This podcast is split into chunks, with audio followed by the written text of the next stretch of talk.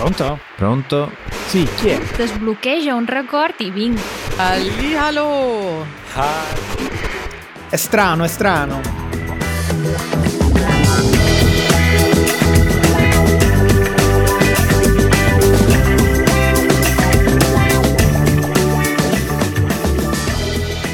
Matteo, come va? Buongiorno, buongiorno e ben trovato. Che strano, che, che è successo? Cosa è strano? Eh, è stata una settimana un po' strana, più strana.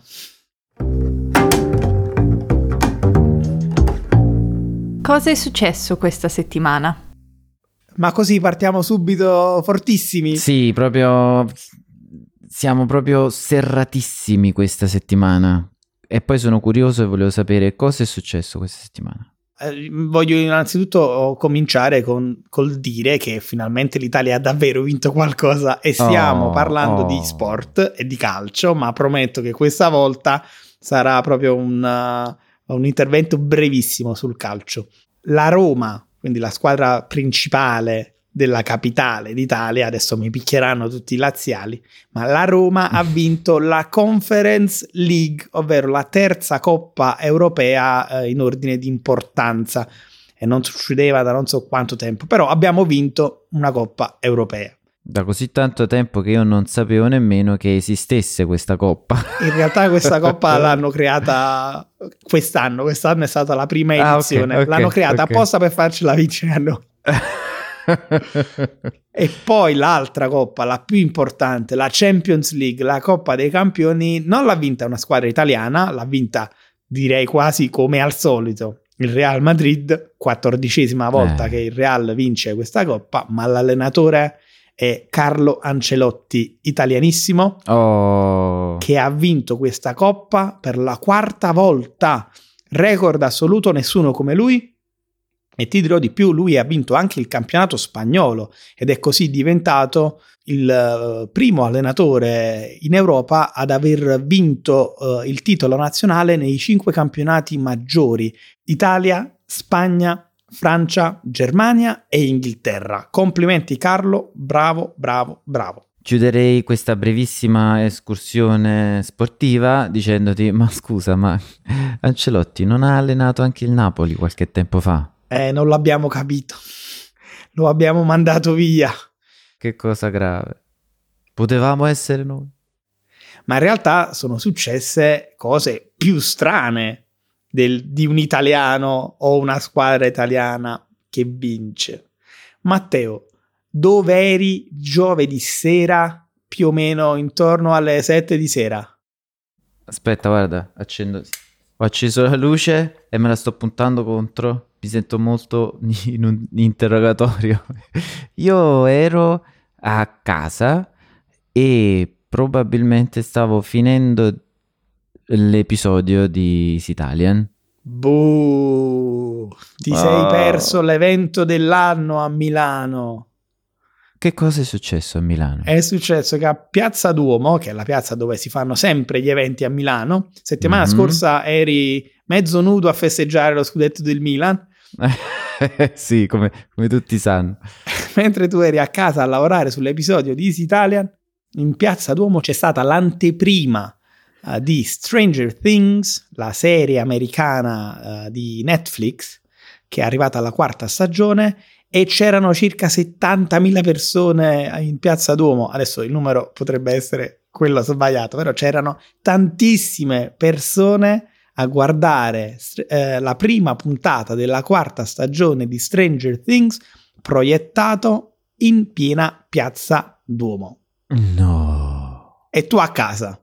E io a casa, oltretutto a me piace tantissimo e non lo sapevo. E la cosa più bella è che ieri, sì, ieri, domenica, siamo andati in giro assieme a Mary, una nostra amica, e Katie per girare la prossima puntata di Easy Italian. Siamo passati per Piazza Duomo e ho notato tante cose Strane. Strane, tra cui uno Stranger Things enorme, esattamente di fronte al Duomo sul palazzo. E ho pensato, bah, bello, stanno facendo la pubblicità perché tra poco esce. Eh. ignaro di tutto ciò che avevo perso. Eh, Matteo, ma mai è possibile che ti devo spiegare io da Napoli quello che succede a due passi da casa tua? Devi fare più vita sociale, Matteo. Sì, io decisamente sì. Sono, sono ri, ri, mi rinchiudo qui e che con il cane sono più, diciamo, aggiornato su eventi diciamo che riguardano forse il cane che, che gli esseri umani. Ecco qua, è sempre colpa di Brody. no, poverina. Senti, ma in realtà l'evento non, non è terminato uh, giovedì sera perché, come hai detto tu, uh, ci sono stati altri eventi sia il venerdì che il sabato. In pratica, dopo l'anteprima Stranger Things del giovedì sera, uh, il venerdì mattina Milano, o comunque Piazza Duomo, si è svegliata nel 1986 perché la serie è ambientata in quell'anno e 1986 a Milano vuol dire taxi gialli, mm-hmm. autobus arancioni, mm-hmm. uh, cabine telefoniche, insegne al neon, tra cui quella di Stranger Things che hai visto tu, uh, e paninari non si può parlare di Milano e anni 80 senza menzionare i paninari. Chi erano questi tipi, Matteo? È vero, i paninari erano soggetti che seguivano una moda molto particolare che è, diciamo, io te- temo, penso che sia rimasta abbastanza nel nord, non sia arrivata fino a Napoli. Comunque, se non sbaglio, stiamo parlando di giacca di pelle, pantalone, non lo so. Ah, io direi più um, giubbino di jeans, cappello da baseball, scarpe da ginnastica. Bra, c'hai ragione. E la... Um, non so, mi viene in mente il primo Giovanotti per fare un'escursione musicale, classico paninaro, poi insomma ha cambiato stile. Però Uh, sì, si chiamano paninari, si chiamavano paninari perché eh, avevano l'abitudine di fare eh, le ore piccole, come si dice in italiano, quindi stare in giro tutta la notte uh, in compagnia e poi andare a mangiare il panino in uno di questi minivan, all'epoca sicuramente non si chiamavano minivan, però di questi camioncini, furgoncini, eh. furgoncini che facevano panini da sport fondamentalmente.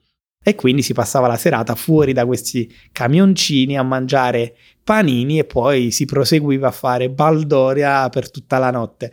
E credo che in realtà sia una cosa nata a Milano, ma poi mm-hmm. diffusasi in, in, tutta Italia. Adesso chiaramente l'abbigliamento è diverso e le cose da fare sono tante in più, però credo sia un'abitudine che è rimasta. Sì, tant'è vero che nonostante il look sia cambiato e non ci siano più i paninari, però rimangono i furgoncini. E i panini. E i panini.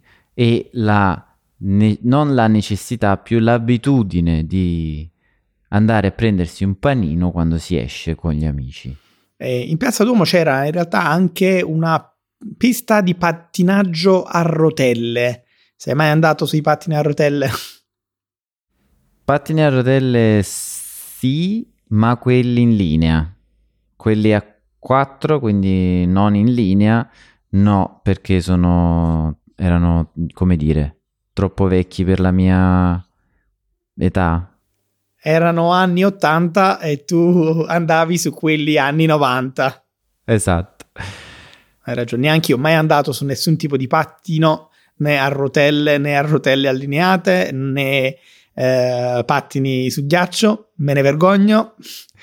Eh, però sì, c'era questa pista con uh, tutti i vestitini, c'erano le ragazze e i ragazzi con questi abitini uh, sgargianti, tutti attillati come si portavano negli anni Ottanta, perché uh, in realtà all'interno della serie ta- diverse scene sono ambientate su, su questa pista di pattinaggio a rotelle.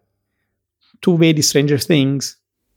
Io sì, ho visto le prime tre serie, devo dire che mi sono piaciute molto, poi io penso di essere proprio il target per cui è fatto questo telefilm, nonostante sia nato solo nell'82, quindi la mia eh, gioventù non è la stessa dei protagonisti del telefilm, però ci sono tante tante cose che sono comuni anche a chi è nato negli anni 80 ed è cresciuto negli anni 90, perché insomma gli anni 90 da alcuni punti di vista sono molto una ripresa degli anni 80 con, con colori molto più sgargianti. Questa, non, è, non è che c'è questa grande diversità. Guarda, ti confermo che siamo il target preferito eh, di eh, Netflix che ambienta tante delle sue serie negli anni 80 proprio per farci sentire più dentro le loro storie. Volevo far notare agli ascoltatori che Matteo è due anni più vecchio di Raffaele. Ah. Giusto per. Eh, però sì, fondamentalmente siamo della stessa generazione, quindi siamo lo stesso target uh, per Netflix. Io vedo la serie, ho già cominciato la quarta stagione, è intrattenimento puro, un buon mix di, di horror, di pop, di uh, retro, per quelli vecchi ma non troppo come noi e quindi si lascia seguire. Mi dispiace soltanto che hanno aumentato la durata delle singole puntate passando dal 50 minuti circa di media fino alla terza stagione. Adesso le puntate sono un'ora e un quarto l'una, un film. Ah, a me piace però questa cosa. Mi piace. Io ho sonno la sera quando le guardo, ho sonno. E poi la realtà è che a me prima di dormire non piace tanto guardare la televisione, piace leggere un buon libro Tema della settimana. Dottore, lei con questi agganci sta diventando sempre più, diciamo, preciso e, e, e bravo. Mi Eh? è piaciuto molto. Di Mi la è verità. piaciuto molto. Grazie, E grazie. che libro legge? E che libro legge? In realtà mi serviva solo per l'aggancio. Ah, no, Vi ho mentito. no. No, amo, amo leggere i libri, difficilmente lo faccio uh, a letto prima di dormire perché in realtà uh, guardo la televisione. Però sì, in genere mi piace leggere libri quando sono da solo ho del tempo per rilassarmi, mi siedo lì in poltrona o fuori a- al balcone eh, o addirittura in estate in spiaggia sotto l'ombrellone o comunque sotto un posto a- a- all'ombra e mi leggo un buon libro. Tu leggi tanto? Io leggo abbastanza, non tanto quanto vorrei e non penso di essere un, come dire, un lettore forte, mm, perché spesso, eh, diciamo, metto in pausa i libri per un lungo tempo. Poi appena ricomincio a leggere vado abbastanza velocemente, ma a volte pausa. Come Netflix, metti in pausa e riprendi da dove avevi lasciato. Esatto, che poi è sempre un po' difficile riprendere, però ce la si fa e si ricomincia. E soprattutto non ti fanno il riassunto delle puntate precedenti. Eh, questa è una cosa che dovrebbero fare in qualche modo, perché è sempre un po' complesso, perché poi vado indietro, leggo qualche pagina delle precedenti per, per ricordarmi a volte nomi di personaggi, è un po' complesso, però si può fare. Curiosità, Eh, genere preferito? Ma in realtà non ho un, un genere eh, preferito rispetto ad altri. A me, a me piace le- leggere libri abbastanza diversi, Mhm. eh, però se poi vai a guardare i miei libri preferiti ci trovi quelli che in realtà sono i miei temi preferiti, quindi libri eh, sull'arte, libri sui viaggi, e l'introspezione un po', però mai fine a se Mhm. stessa, ma sempre contestualizzata in eh, situazioni di viaggi. Tu invece hai un, tem- hai un eh, genere letterario preferito? Allora, devo dire che il fantasy genericamente mi interessa molto. Mm, fantasy non troppo ricercato, direi.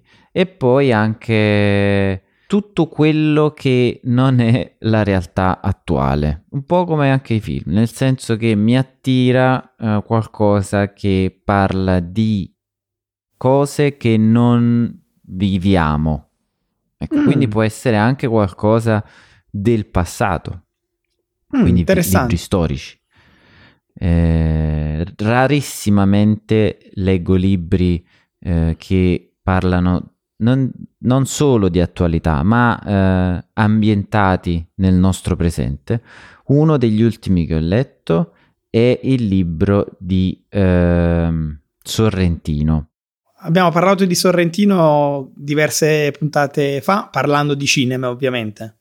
Eh, perché lui è un regista, prevalentemente un regista, però ha anche scritto un libro. Hanno tutti ragione.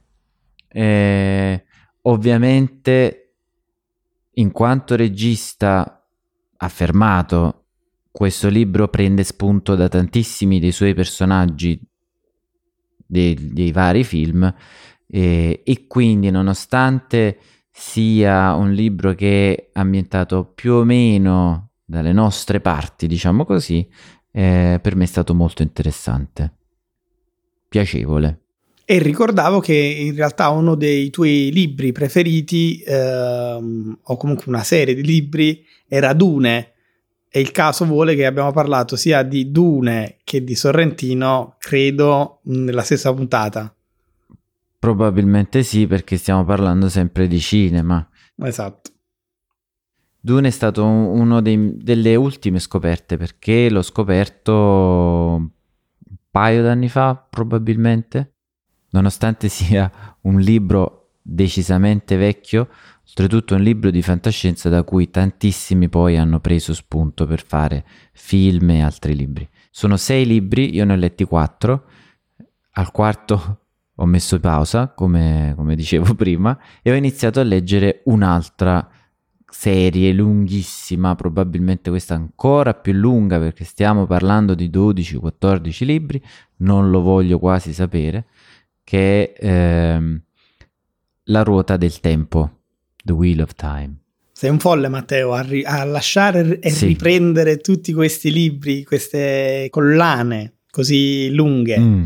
Per me questa è una regola base della lettura dei libri. Se inizio un libro devo finirlo e devo finirlo senza interruzioni perché altrimenti rischio di non dare un'opportunità al libro e quindi lo devo iniziare e finire e poi giudicare. Uh, magari qualche libro mi può risultare pesante all'inizio e non voglio proseguire e poi magari scopro più avanti che invece diventa vincente e, e insomma mi ritrovo contento di aver eh, proseguito con la lettura.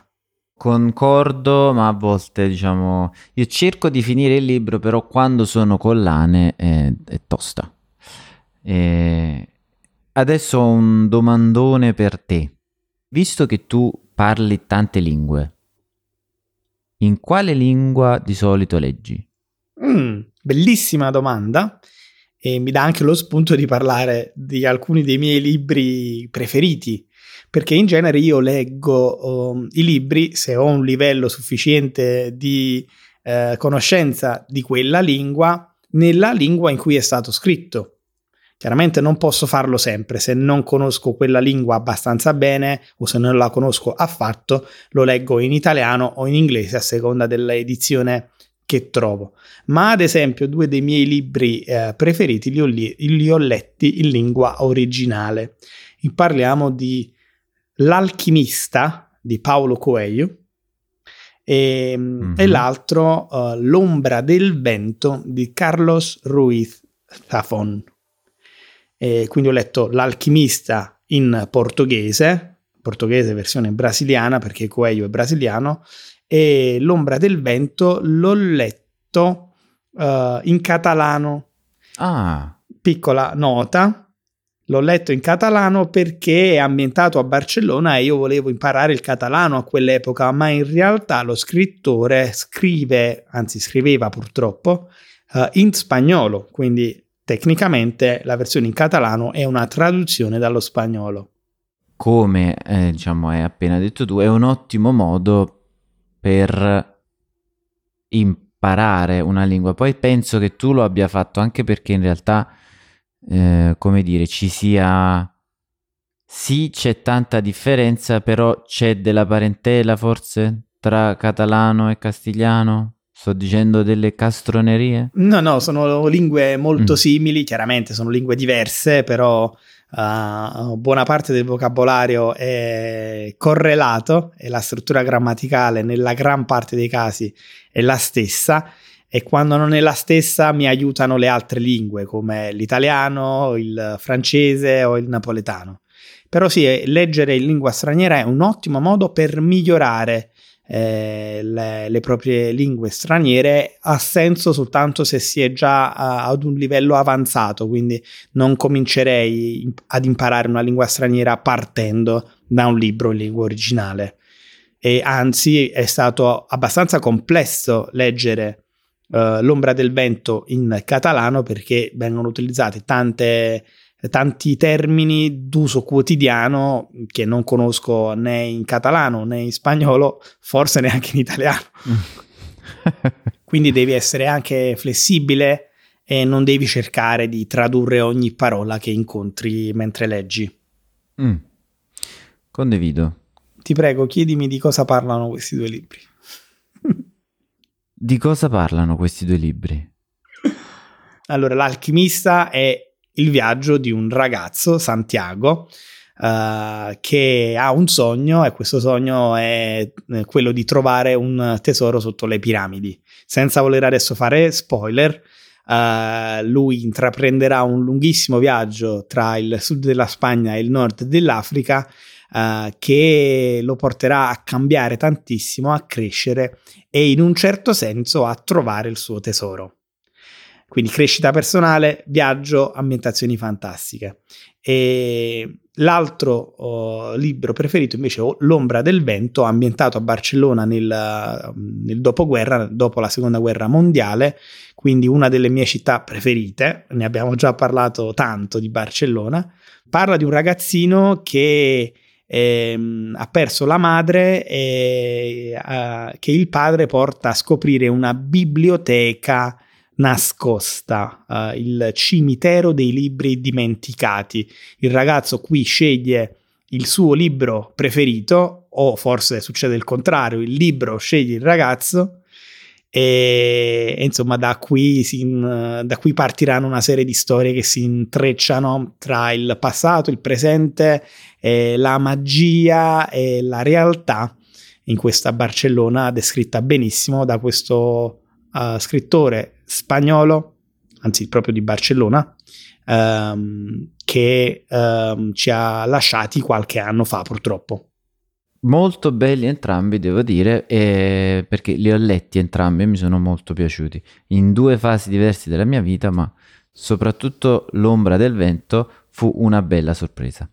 Leggeteli assolutamente. Ho tenuto fuori da questa uh, diciamo, classifica i libri di Dan Brown, Uh, perché mm-hmm. non mi piace insomma il suo stile di scrittura troppo uh, semplificato e anche questo, mm. uh, questa tecnica di mettere i capitoli che durano mezza pagina proprio in stile cinematografico in terminologia di internet diremmo quasi clickbait però i temi toccati sono i miei temi preferiti in realtà quindi l'arte i viaggi Uh, anche la scienza e mm-hmm. gli enigmi in genere. Considera che i primi libri che ho letto da piccolissimo sono stati i libri di Sherlock Holmes, quindi Arthur Conan Doyle, e in realtà il primissimo libro che ho letto è Giulio Verne, o per dirla in originale Jules Verne, uh, Il giro del mondo in 80 giorni. Quindi questo ti dice un po' chi sono. Già parlare dei libri che mi piacciono racconta chi è Raffaele. E anche adesso, non volendo, o comunque chissà se volevi o no, hai fatto un fantastico assist.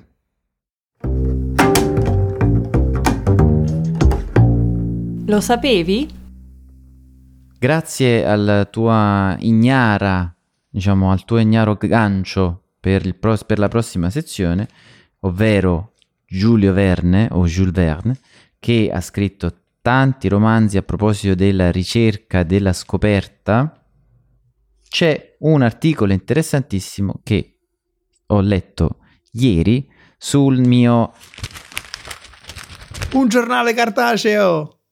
Esatto, sul giornale quello bellissimo dei dinosauri che, che leggiamo io e tutti gli altri dinosauri che passeggiano la mattina alle 8 di domenica per Milano con il cane. Oddio, leggere con il cane non è facilissimo, però diciamo, se, se ci fermiamo un minimo di tempo ce, ce l'ho, almeno una mano per girare le pagine.